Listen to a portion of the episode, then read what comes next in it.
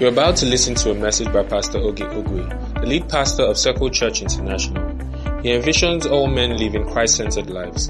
Be blessed as you listen.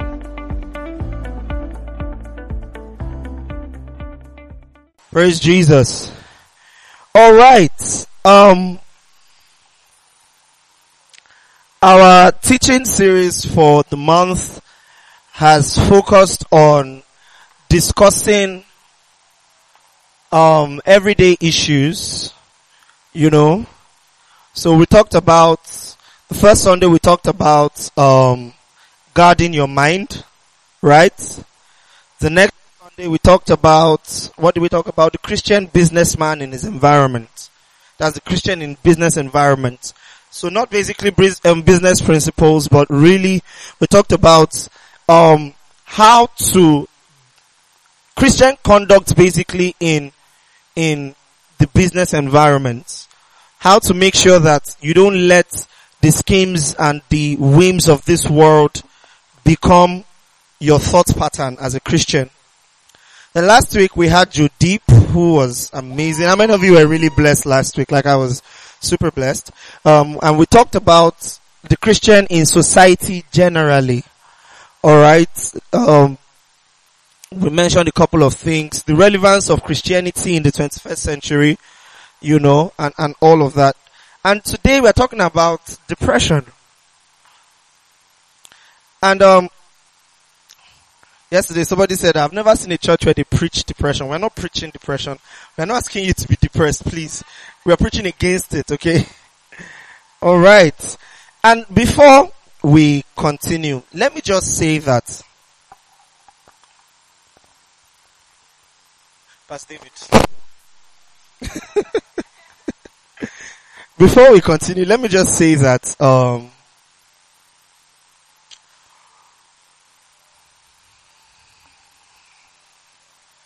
the seat of alright, the fan is. You can you can all face me back. The seat of spiritual warfare in Christianity, the seat of spiritual warfare has always been in the mind. Do you understand? It has always been in the mind. Um, listen, the devil has no business or he has no delight in your finances. I hope you know. Like if he takes money from you, it doesn't make him richer or poorer. He doesn't spend money. So the devil has no delight in your finances.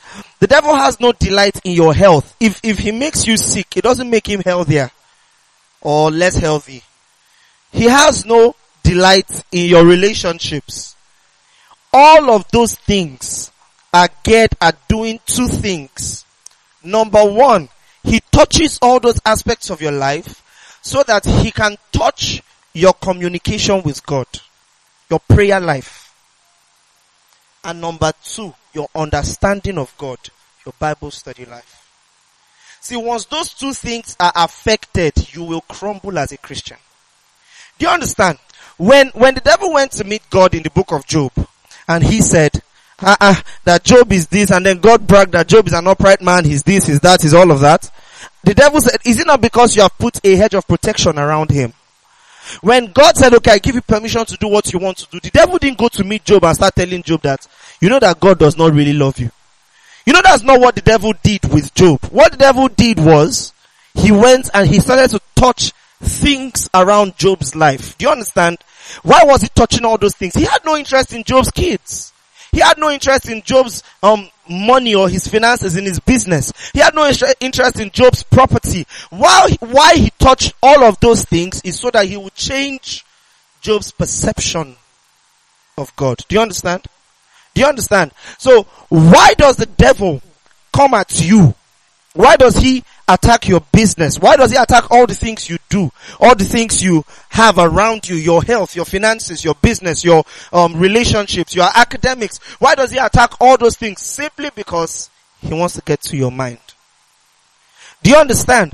Because he understands that what the word of God does first of all is that it fixes your mindset. Do you get? So if he's going to undo what the word of God has done, he has to work on your mindset. This tells you that as a Christian, one of your most important assets in life is your mind. Do you understand? Is your mind. You must always be aware of what is going on in your mind. And that's why the Bible says the weapons of our warfare are not carnal, but they are mighty through God to the pulling down of strongholds. And we discussed how in many circles, in many churches, in many environments, when they quote that scripture, they begin to tell you to pray some kinds of warfare prayers. Now those are important. Alright? Okay? To pray against whatever the devil is doing in the life of a person is very important. But that scripture was talking predominantly about your mind. It says they are mighty through God to the pulling down of um, strongholds, casting down every imagination and every thought that exalts itself against the knowledge of the Lord. So, when the devil comes at you and he afflicts your life, afflicts your this, afflicts your that, all he's trying to do is he's trying to inject a thought that exalts itself against the knowledge of the Lord. Do you understand what I'm saying? Do you understand what I'm saying? And that's why, um, this month, if you notice, most of the teachings this month have focused on guarding your mind. How you see things. It really matters, guys. Really matters. And so today I want to talk about depression because it matters. Alright? It matters. You have Christians who go to church every Sunday, Unilag results came out how many weeks ago? And I heard about 10 people committed suicide after they saw their results. Do you understand? If you ask these people, are you a Christian? They'll say yes. But I've told you before that for something to get to your mind so much so that it takes you to the place of suicide, it means that you have another God that is not the God that we serve. You, I don't know if you understand. If we ask you to give your life for God, that is go and die for God, many people say no. But because of results, you took your life. You have a different God. Praise the Lord. And I want to start today's teaching by talking to about the nature of temptation. You see, I believe that depression is a temptation. I sincerely believe so. It's a temptation. It's it's a temptation that people fall into without knowing it. You know, um, anyway, let, let, me, let me not get ahead of myself. Genesis chapter 3. Genesis chapter 3. Are you there? We'll read verse 1 to 7. Genesis chapter 3 from verse 1 to 7. Are you there? Are you there? If you're there, loud amen. Alright, it says, Now the serpent was more subtle than any beast of the field which the Lord God had made. And he said unto the woman, Ye hath, ha, yea, hath God said, Ye shall not eat of every tree of the garden. And the woman said unto the serpent, We may eat of the fruit of the trees of the garden, but of the fruit of the tree which is in the midst of the garden, God hath said, Ye shall not eat out of it, neither shall ye touch it, lest ye die. And the serpent said unto the woman, Ye shall surely die. You shall not surely die. For God doth know that in the day ye eat thereof, then your eyes shall be opened, ye shall be as gods, knowing good and evil. And when the woman saw that the tree was good for food and that it was pleasant to the eyes and a tree to, des- to be desired to make one wise. She took of the fruit thereof and did eat and gave also unto her husband and did eat. And the eyes of them both were opened and they knew they were naked and they sewed fig leaves together and made themselves aprons. This was the very first temptation in the entire Bible, right? Notice that what happened was the devil came to the woman and he said, as God said, that you should not eat of any tree in the garden. He didn't know which tree in particular that God told the woman not to eat from. But he, he was trying his luck. He said of any tree in the garden. And then the woman said, no, he said of all the trees we can eat, but this one in the middle, we should not eat it. And then he said, ah, that is not true. That you can eat it if you eat it, it will make you wise.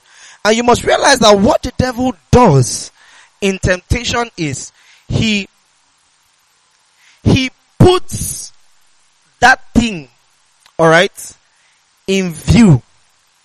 And the more you look at it, the more you start to accept it. Do you understand? The woman on her own never wanted to eat of that tree. The devil came and he kept emphasizing on the goodness of the tree. And the Bible says when she saw that it was good. Do you understand what I'm saying? That's the way the devil works. That's the way temptation works generally. It's a suggestion. You will keep suggesting it, suggesting it, suggesting it. One day, your eyes will see that it is good and you will eat it. Do you get? Do you get? It reminds me of another story. Just write this down. You don't have to open your Bible. We don't have enough time. Um, Second Samuel chapter 13 from verse 1 to 5. Second Samuel chapter 13 from verse 1 to 5. The, the, the full story was, um, Amnon, Tamar, and Amnon's, Amnon's friend Jonadab. Tamar was Amnon's sister. Bah?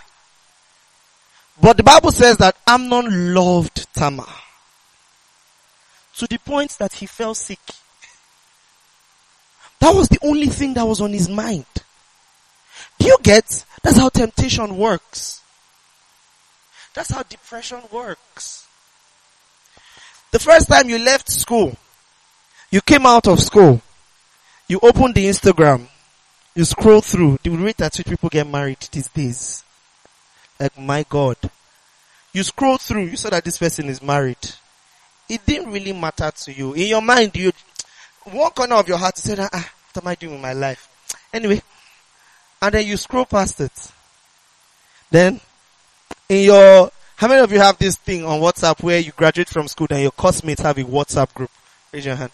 In the WhatsApp group, they now announced so social person is getting married too. Ah, uh-uh. Now it's different because it's not somebody you know from, it's like your classmates, like you guys went to school together and she's getting married and you're like, ah, conversation, so what am I really doing with my life? When am I getting married? Anyway, let me do my master's first. Then NYSC should slap you and they post it to someone like Borno State or Benue State. and then you're already sad that they posted it to Benue State. And in Benue, in the corner of Benue State, you are opportune and God should bless you with favor and you find internet access to Instagram. And you open Instagram and your cosmate has and you are in Benue State. And God should help you. That's one of the days when you are teaching in class, one of those small children are making noise, they're insulting you. And like, look at me here teaching. My mate has gotten a car. Now it's beginning to dawn on you and you are still letting it. Do you understand what I'm saying? You are the one that's permitting this thing to happen. You come back from Benue State, somebody else should get married, and that person should get married. One day, it will just sit on your mind. Why am I not moving forward in my life? What's happening to my life? See, at that point, it has enveloped you. It becomes all you can think about. You have seen that it is good for fruits. Do you get what I'm saying? It has enveloped you. It becomes all you can think about. It now begins to form the basis of your thoughts generally. Do you get what I'm saying? So you can no longer see all the good things that are happening in your life. All you can see is that you are not married, you don't have a car, that when you were 18, you told yourself that by the time you're 23, that you'll be a millionaire, but now you don't even have money in your account. Amen. Of you can relate? and then it becomes all you can think of and you are sad. Perpetually sad. Now depression is not sadness. There's a difference. Depression is not sadness, but depression comes from sadness, you guys. Right? It comes from sadness. It's prolonged sadness. You are so sad that it becomes a state of life. Life no longer has meaning to you. You don't have energy to do anything. They tell you guys, let's go and have fun. Like, what's the point? I don't have a car. no, it might sound funny, but that's how it works. And that's the reason why the Bible says we should take every thought captive. If you don't vehemently, verbally refuse that thought the first time it comes into your mind, that first time it came into your mind, ah, what am I doing with my life? If you don't tell yourself, no, no, no, no, no, I'm not, I'm not going to think this way. I refuse to think this way. I will follow my own plan. I will follow my own path. I will buy my car when my car comes. I will get my house when my house comes. I will be who I want to be when I get there. But I'm not going to be who I want to be. I'm not going to compare myself to this person and lead myself into depression. If you don't do that from the beginning, you will find yourself ending up at depression. Do you understand? Raise your hand if you understand what I just said. That's how it works. That's how temptation works too. Your friend comes and says, guy, half gonna go drink now. Now you're in the corner of your mind, you're like, ah, I cannot, I'm a Christian, I don't want to be doing things like that. No, no, no, no. But you don't say it out. So you're like, guy, don't worry, we go see later, we go here later, they go and they come. First time. Second time. Third time says, "Mo, we go drink. Guy, why you know they ever go with us when we go drink? Guy, mo, they go. You have not verbally refused it. You have not openly said, no, I can't do it. So, because you don't want to offend your guy, just follow your guy that say, I'll just reach there more oh, too because I don't want really drink like that. So just give me malt. When I did drink with him. The third time, fourth time, one day you just find yourself, the next time, you have become a drunkard. and you start looking for deliverance. Praise the Lord. I think, I think before I start giving you biblical steps to overcoming depression, the first thing is overcome temptation.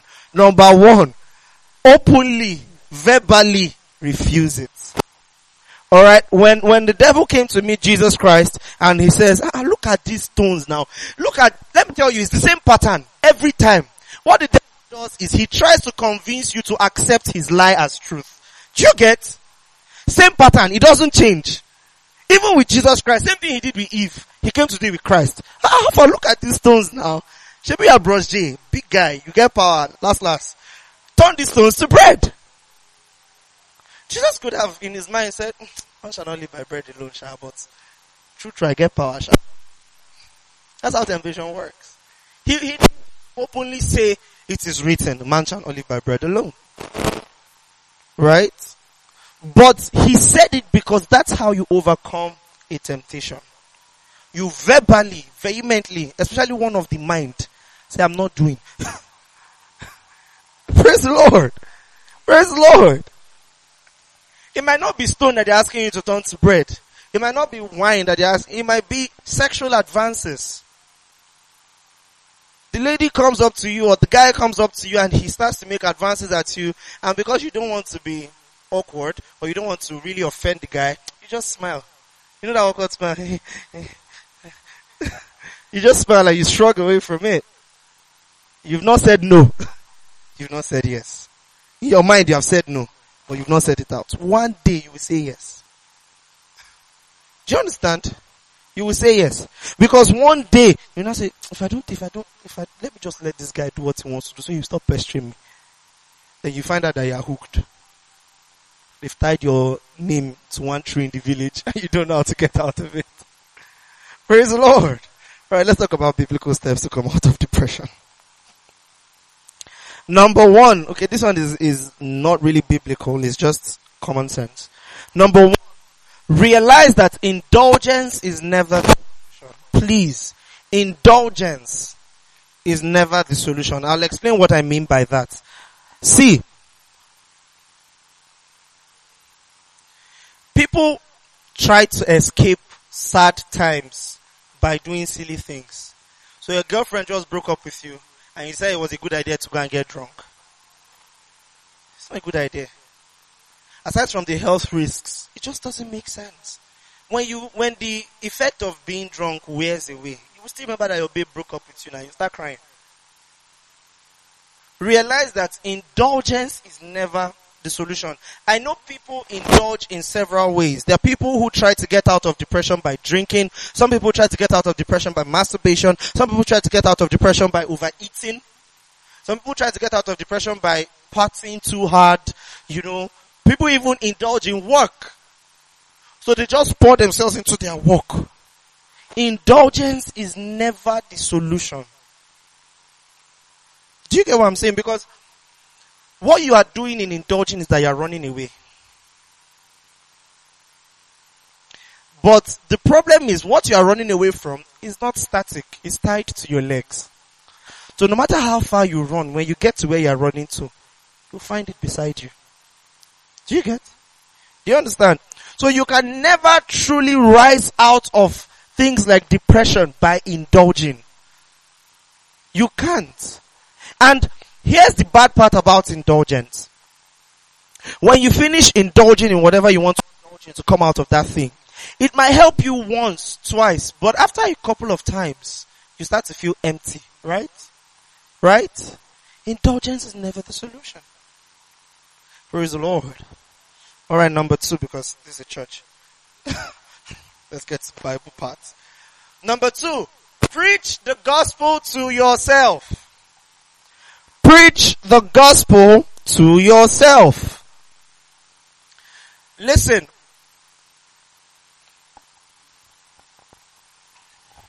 There's a man named um, Jordan Peterson, and the man said this. He said that if the gospel is not true, then the only sensible thing to do is to kill yourself and take as many people with you as you can.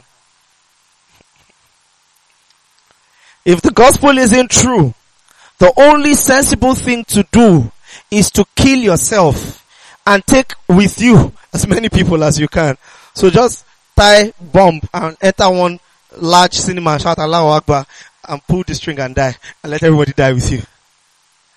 And you might think that's extreme, but that simply means that if the gospel is not true, or let me rephrase that, the gospel is the only place, is the only thing that gives this world as a whole meaning. I want you to think about it. There is no afterlife. It means that there's no reward for good and there's no reward for evil. Right? Which means that what Buhari is doing to us in this country, nobody will punish you for doing it. ah, somebody has to punish you. Okay, let's not get to Buhari, but Adolf Hitler wasn't wrong in killing six million Jews. Sani Abacha did not do anything wrong in killing all the people he did. Neither did Idi Amin or Osama bin Laden or any of the bad people you know. This world only makes sense if there's punishment for evil after life and there's reward for good after life. Raise your understand that at least. Do you understand? And listen. So because this world makes sense with the idea and the concept of an afterlife, every religion preaches some form of afterlife. Right? But there's only one religion whose Messiah, whose progenitor has gone there and has come back to tell us that he has been there. And it's Christianity. Do you understand this? There's a Yoruba adage that says that if a man promises you a shirt, check the one he's wearing. If somebody promises you justice in an afterlife, ask him, have you been there? Your life makes no meaning if Christ did not die for you and did not come back from the dead. Do you understand what I'm saying? And you must think that, you might think, oh, the evil that will be punished in the afterlife is just the evil of uh, somebody killed six million people. You know the heavy stuff. But lying to your brother is evil, is wickedness. Stealing from him is wickedness. Right? Right? All of that has to be punished. All of that has to be punished. So now, we have seen that this world makes no sense without the concept of an afterlife. We have seen that there has to be an afterlife. We have seen that there's a religion that promises us an afterlife and somebody has been there to tell us that there really is an afterlife. Now, we have one last question left. When you get to the afterlife, what will be your fate? Punishment or reward? Went out to evangelize once. I spoke to a lady and I said to her, when you die now, are you going to heaven? She said, I don't know. I said, do you think, do you really not want to know? do you think that that's, that's something you should be comfortable about if you don't know? How many of you will be comfortable about going to school and you don't know if at the end of the semester they will give you your degree At the end of all your five years or four years, they will give you your degree. So you will just be reading and writing an exam. Let's just see how it goes. Maybe when we finish, just, just pat you on the back and say, it's okay, you can go, you are finished. how terrible would that be? I will kill somebody. what?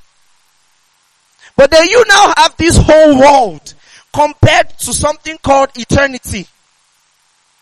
And you don't know. Ah. Your priorities must be very twisted though.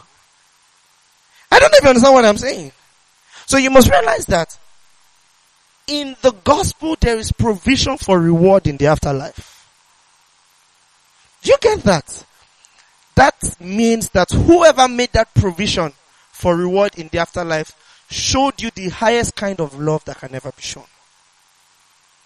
Your boyfriend can profess all the kinds of love he can profess to you. But if a lion should enter into the room and both of you are the only ones in the room, he will run and leave you. Babe, I'm sorry. He will run and leave you.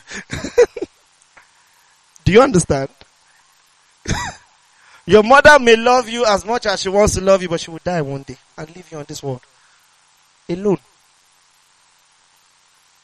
There's no love, there's no love that can be shown greater than somebody promising you that when you die, and you leave this world, the thing for you outside here is reward, not punishment. See, let me tell you, you might suffer in this world, but it's only for a little while. See, a hundred years is a little while. Because eternity, my brothers and my sisters, eternity is, you can't conceive it. You can't think about eternity. You cannot. If I ask you to think of the largest number you can think about, you probably go one billion, million, zillion, gazillion, you finish all of that, but that's not eternity. If you took every naira note, every dollar note, every pound note, every sterling note, every note of money in this world, converted all the riches of this world into time, into years, that's not eternity. Do you understand? Apple was a trillion dollar company a couple of months ago. They are no longer a trillion dollar company. Apple was a trillion dollar company a couple of months ago. If you take a trillion dollars, you know what one trillion is? One trillion is one billion billion, right? No, one trillion is a, is a thousand billion. No, one thousand billion is? One, a, a one billion is one million in one thousand places. so if I give you one billion dollars, you're made now. Then they now give you one million dollars in one thousand places, in one thousand places. That's a trillion. If you convert every single note in one trillion dollars to time, it's not eternity. Think about where you will spend eternity if not for the gospel. You realize that if he did not spare his own son, there's nothing he would spare from you. Do you understand? It is truly the greatest act of love that we could ever know that somebody looked at us, saw the fact that we are going to die one day, saw the fact that there's an eternity ahead of us that we have no clue where we would spend, whether in rewards or in punishment. And he decided, you know what, let me make it possible that whenever these people die, they, they make sure they go to rewards. That's love. Do you understand? So when you wake up every day, as a Christian, you must preach the gospel to yourself. You must tell yourself, I am loved by God. Loved so much so that he gave his son to die for me. Listen, I want you to understand the importance of his son dying for you. When you think about it, many people think it's a far-fetched idea. It's not so far-fetched. If you actually stop and you think, when I die, what happens next? You realize it's not really far-fetched. Because you could die right now. God forbid. But you could die right now. Right? Right? I mean, we could all be here and then something will fall from the sky and that's the end of all of us. Hallelujah. We'll go and see Jesus Christ. but we could all die right now. You know when we talk about the subject of eternity, everybody's like, eh, it's when I die now. Before I die, I'll say, God forgive me. You can die now. That's what people don't realize. when people wake up, the people who die don't wake up thinking that, ah, today's my last day, oh, let me do everything right. They don't. Do you realize that? They don't. You wake up that morning, you are going. Oh, car should eat you. Car should eat you. That's the end. Or people that die of malaria, that's the worst. You know malaria kills in three days. Malaria, malaria, malaria. malaria that you can't take P-Alaxin, you're good. Kills in three days. And you might not know that you have that level of malaria till the third day. Think about it. You can die right now. Suddenly, the importance of the gospel is not so far-fetched anymore. It's just beside you. Praise the Lord. I think, I think we need to start learning to live our lives in the light of eternity. Um, next year we are going to do, I don't know if it's next year in December, we're going to talk a lot on purpose. What's your purpose on this earth? It's not to become a doctor or a lawyer. All those things don't make sense. Think about it. Think about the fact that you would die and then maybe they've told their purpose is to become a lawyer or an entrepreneur and then you will die and you get to heaven and the question God will ask you is, were you a good lawyer? It seems petty, doesn't it? Were you a good lawyer? You know, that's not what we're talking about today. So, the first step is to preach the gospel to yourself. Let's look at a couple of scriptures. Uh, we don't have time. I mean, this is number two. Um, preach the gospel to yourself. Look at First Corinthians chapter 15 from verse 1 to 2. First Corinthians chapter 15 from verse 1 to 2. Are you there? Okay, I'm just going to write it down. It says, Now brothers, I want to clarify for you the gospel I proclaim to you you received it and you have taken your stand on it. You are also saved by it if you hold the message I proclaimed to you unless you believed for no purpose. So, he said, you received it and you have taken your stand on it. The gospel that saves you is the gospel that grows you. Do you understand what I'm saying? The gospel that saves you is the gospel that grows you. There's no deeper revelation than the gospel. So, spiritual growth is truly seen in maturing in the gospel. Do you get that? Do you get that? The gospel that saves you is the gospel that grows you. And how does the gospel grow you? You must keep it ever before you.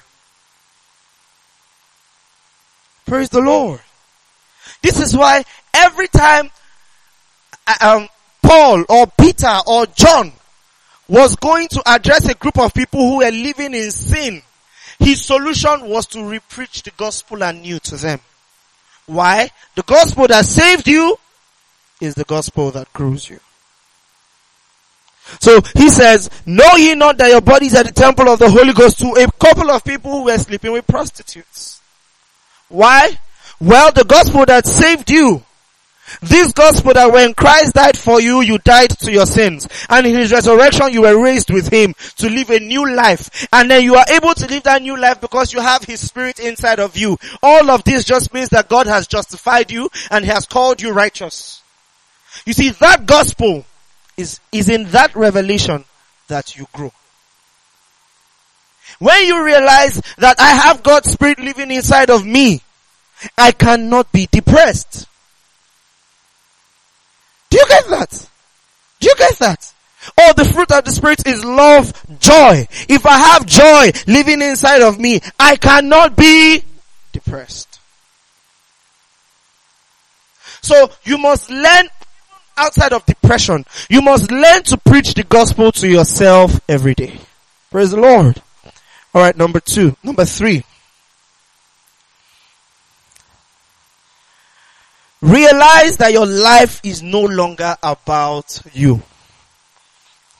Pastor Moa read um, this um, during the opening charge. Realize that your life is no longer about you. Second Corinthians chapter 5 verse 15. Second Corinthians chapter 5 and verse 15. He says, and he died for all so that those who live should no longer live for themselves, but for the one who died for them and was raised. See, let me tell you what depression does. Depression puts you at the center of your life. All your thoughts become about you. When will I get married? When will I get this done? When will my life move forward? I don't feel so good. I don't feel so happy with myself. I don't feel like I'm in the right place. That's what, that's what sin generally, depression, um, homosexuality, all those things, that's what they do. They put you at the middle of your life. But you are so unstable and so insignificant to be the point of your life. You must think about it that a person whose decisions can change any second cannot be the reason you are alive. You cannot be the reason you are alive. Your life cannot revolve around you. And Second Corinthians chapter 5 just tells us that.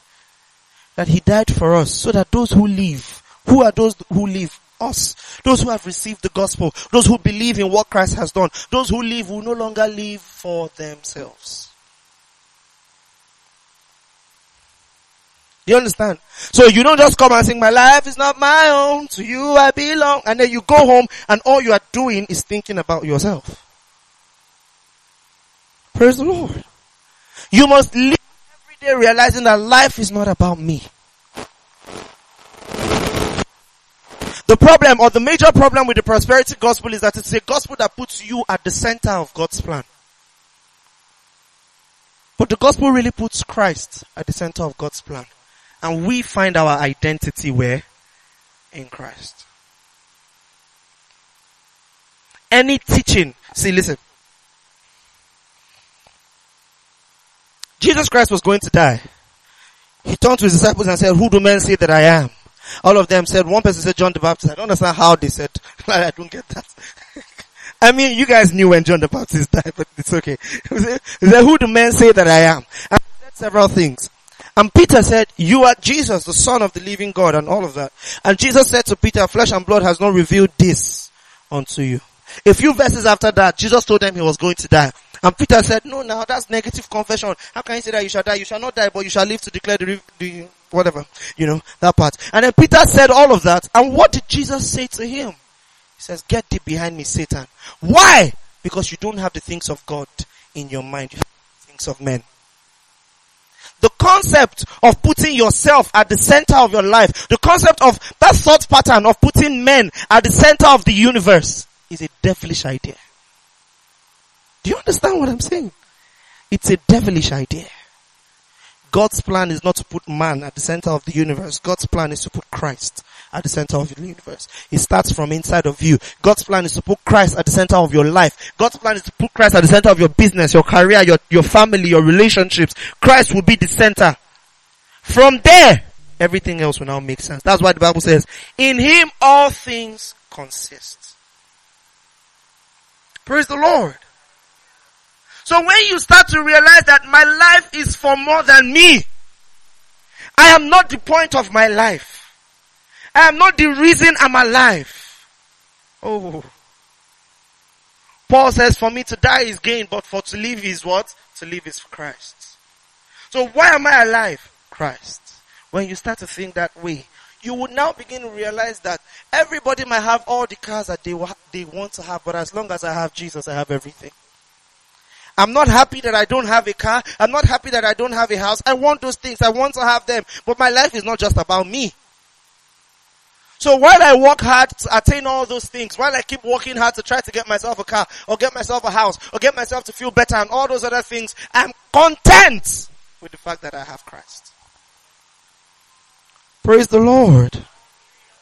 When you realize, when you learn that life is for more than you, you truly start living. When you realize that the purpose of your life is Christ, then you will now understand that to give your life is not a big deal. Praise the Lord. That was number three, right? Alright, let's move on to the next one. Number four. Quit comparing. I think this one stems from the previous point. Quit comparing. Um, let's look at Galatians chapter 6. Verse 1 and I think verse 4. In fact, you know what? Let's read verse 4. I'll read from the message because the message puts it in a way that I, I, I want to use to explain something to you. He says, make a careful exploration of who you are and the work you have been given and then sink yourself into that. Don't be impressed with yourself. Don't compare yourself with others. Each of you must take responsibility for doing the creative best you can do with your own life. An offshoot of the idea that life is about you is to now compare yourself with another person. If this life is about me and his life is about him, what is he doing in his own life that is better what I'm doing with my own life? Do you get what I'm saying? The offshoot of that system of thinking that life revolves around you, this whole world revolves around you, is the system or is the idea that, okay, it's good to compare yourself with other people. And I put up a post on Instagram, I think it was yesterday or day before yesterday. And I said, listen, I'm me. It's okay if you want to be like me. I mean, I'm awesome. It's okay if you want to be like me, but never want to be me. You understand what I'm saying? I know what I'm going through. You don't. Comparing yourself with somebody else is foolishness. It is. It really is. So you go on Instagram, you see that somebody has gotten married yesterday, and then you're like, oh, when will I get married? I want, I want what this guy has. I want to, I want to get married. But that person was forced into that marriage. And you didn't know. Well, the person has to look happy for the gram, right? Has to smile. I married my best friend. Hashtag best friends. Hashtag first name, my, the first two letters of my name, first letters of your name in 2018. So, you know, living my best life now. And then you look at that and you're like, oh, I, I really want this. You don't. Because when the person looks at your Instagram and the person looks at you being so free to choose who you want to marry, the person says, I want that. A rat race. A rat race.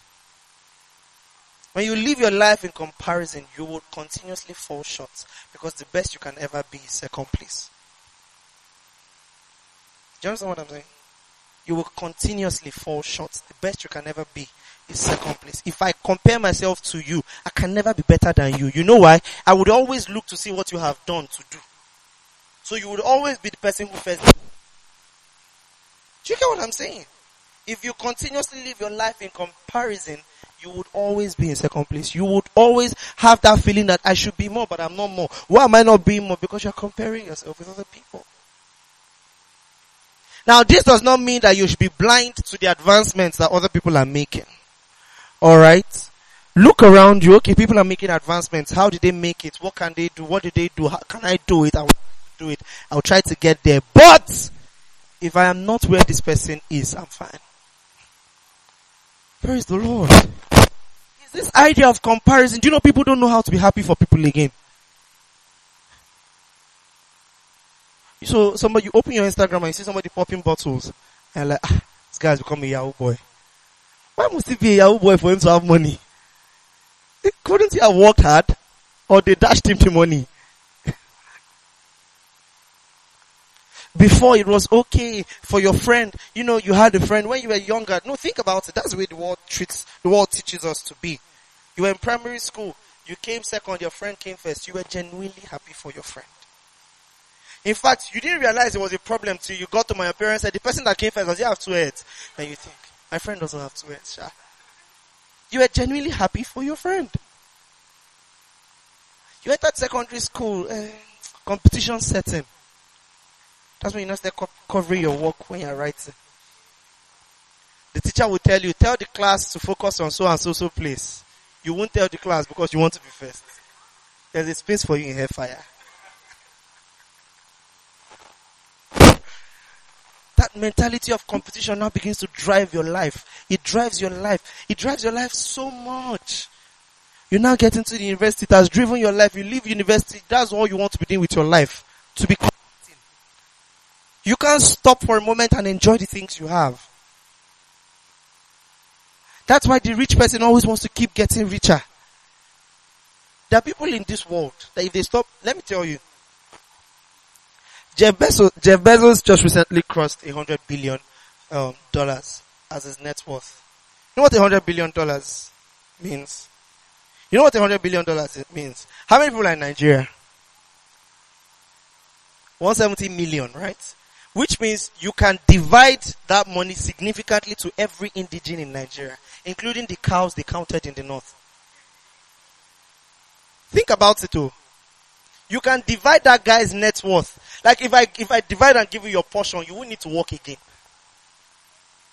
Think about that. But you still want to be richer. Because you're richer than the next guy. Because that guy is coming up. If he's coming up, he should be going up. Going where he's going to. I have it. Right? Comparison is dangerous. Be happy for people where they are. If they are going, keep going, guy. It will be. I'm fine where I am. If you are not fine where you are, ahead, then you work harder, okay?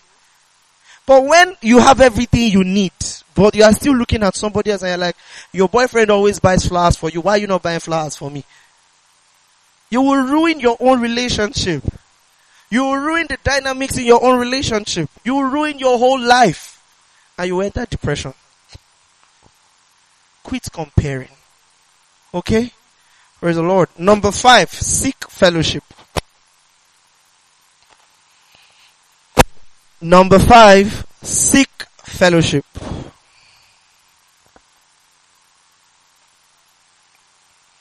You know what? I want us to do some Bible study, like heavy Bible study right now. So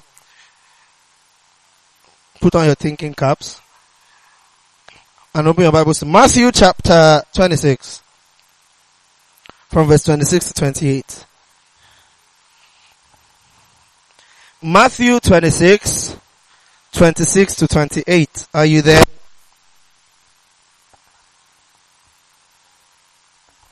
Are you there?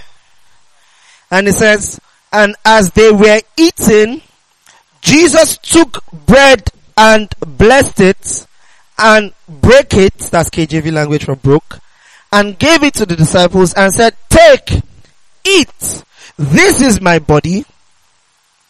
And he took the cup and gave thanks and gave it to them saying, drink ye all of it, for this is my blood of the New Testament, which is shed for the many remissions of sins. I think um, it was in Luke's accounts that he now added, do this as often as you do in remembrance of me. Do what?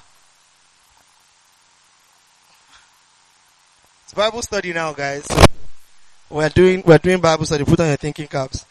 Do what? Break bread. Break bread. Guys, guys. Break bread. Drink wine. So what? Share. Share what? Let's look at second, um, first Corinthians. First Corinthians chapter 10. So, um, anyway, First Corinthians chapter 10. Are you there? If you're there, say loud amen. That's like one person. If you're there now, say loud amen. Alright. He says, the cup of blessing which we bless, is it not the communion of the blood of Christ? The bread which we break, is it not the communion of the body of Christ? For we, being many, are one. Are one. Are you guys reading the same thing I'm reading? Are one. Thank you. For we, be many, are one. And then he now says, and one. For we are all partakers of one. So when Jesus was telling them, do this as often as you do in remembrance of me, what was he talking about? Fellowship. Do you understand? Do you get what I'm saying? For we, as we are, be many, he says we are one bread. Do you understand? We are one bread, one body because we are partakers of one bread. What is the one bread that we are partakers of? When Jesus broke bread, he said, this is my flesh given, this is my body broken for you. In his death, he broke that bread. Do you understand? We partake of his death as one family. And so because we partake of his, of his death as one family, we are one bread. one body. Do you understand? So what do we do in remembrance of him? We fellowship with one another. So the true Holy Communion is what? So somebody said, why do you guys, why don't you guys do Holy Communion in your church? And what the person was referring to is, you know, that thing where you come out, you line up, you take bread, you take juice, you drink juice, you go back and you sit down. And then I told the person, well, we do Holy Communion every Sunday. Why? This is Holy Communion. This is fellowship. Praise the Lord. It was Jesus' instruction for us to continue in fellowship. You are, you would be, you would be very, very rebellious to say you don't need it. Have you seen, listen, have you seen people who tell you things like, I don't, I don't need to go to church on Sundays. That my Christianity is between me and God. Show me a person who says that and come back one year later, I will show you a person who has backslidden. It happens every time. a person who does not value the importance of fellowship. Listen, it might not be Sunday services. We are saying Sunday because we meet every Sunday. But whenever the brethren have the opportunity to meet, be present. Do you understand what I'm saying? Seek fellowship. Look for it.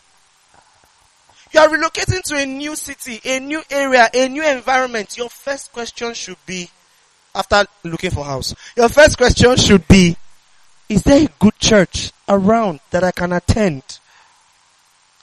Where can I go for prayer meetings? Where can I go for Bible study? Where can I be taught? Where can I attend? You see, because we are the body of Christ. You are not the body of Christ. We are. You get collectively and individually because your body is the temple of the Holy Ghost, but collectively we are the body of Christ. Christ in, intended for the body to grow as one body. Do you understand what I'm saying? Ephesians chapter 4.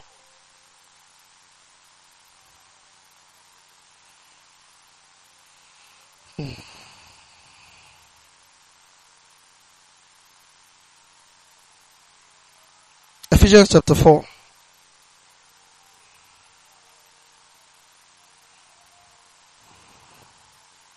Let's read from verse 15. Are you there? For they say loud amen.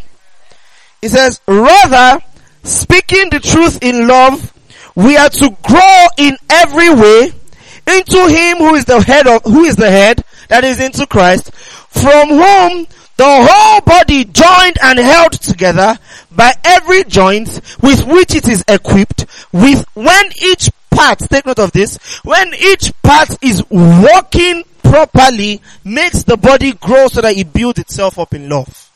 So how does the body grow? When each part is working properly. Do you understand what I'm saying? Listen. 90% of the people who you see on the streets who used to be Christians stopped being Christians when they left fellowship. Do you understand what I'm saying? They, they stopped being Christians when they felt that I've gotten to a place where I am now a senior man of God. You know, when I want to fellowship, I fellowship with God directly.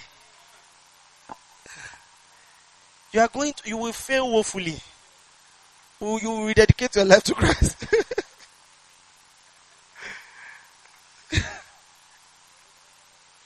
There's no such thing. No such person. So people tell me things like, oh, pastor, help me. I'm struggling with so and so addiction. My first recommendation after the gospel is go to church. Be in church. Go for Wednesday Bible study. Go for prayer meetings. When they say we have a prayer meeting, don't skip it. And don't come because you think that there's a blessing waiting for you. The blessing is that you came. Do you understand? Don't come because you feel that when you come, pastor will prophesy and then they will prophesy one million into your life. No. The fact that you showed up and you prayed with us. Praise the Lord. When Peter was taken to jail, the church could have prayed individually in their houses for Peter. Say, um, they'll send WhatsApp message that guys, Peter is in jail. Let's just pray individually. Just take out any time and pray for him. The Bible says they gathered together in one place and they were praying. They prayed till Peter came back. But you, so you are facing something in your life and you are too big to call a brother to pray with you. I'm sorry. Oh. I'm very sorry. There are certain temptations that you just cannot face on your own.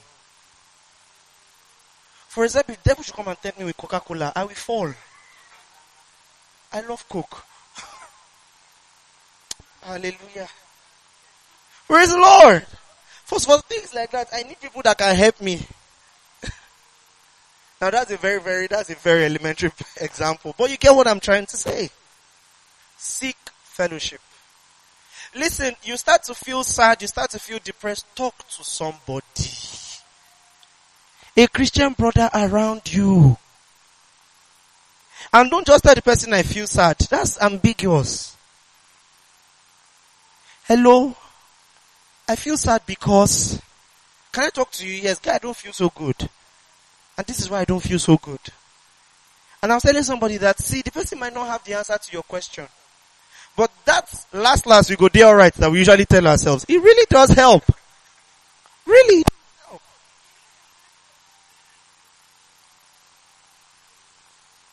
And don't think that you are so super spiritual that everybody expects you to be in a place where um, you you have it all figured out, so you can't really talk to anybody. It's a lie. Oh. Romans chapter one. Romans chapter one. Let's read verse 11. We'll read verse 11 and 12. He says, For I long to see you that I may impart to you some spiritual gift to strengthen you. That is, that we may be mutually encouraged by each other's faith, both yours and mine. Who was writing? The Paul the one that wrote two thirds of the New Testament, was he the one writing? If Paul could say this, my brother, you need fellowship. Don't think that, oh, that, you know, last week I casted out the devil in the presence of Sister Vanessa. I cannot call, I cannot, how can I call her now to tell her to pray with me because I feel depressed? Depression will kill you. Praise the Lord. Praise the Lord.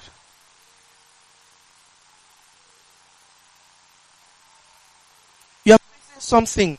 Sorry, excuse me, can I talk with you? I mean, don't, don't just walk up to a random stranger and say that, please, I'm depressed. don't do that. Okay, it's very awkward. Although you can do it in circle church, everyone is family. And please, if someone should walk up to you randomly and say, I'm depressed, don't look at the person like he's awkward. Please, I'm begging you. Alright? Treat him nice.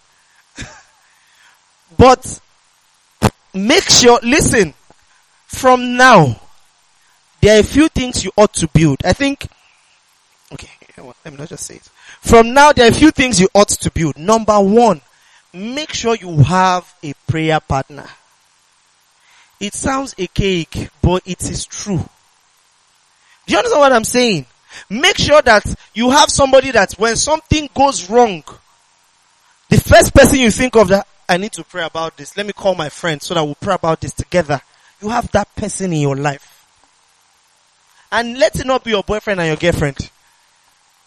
Let it be somebody else, somebody neutral. I'm not saying that your boyfriend cannot be your prayer partner, but he cannot be your only prayer partner.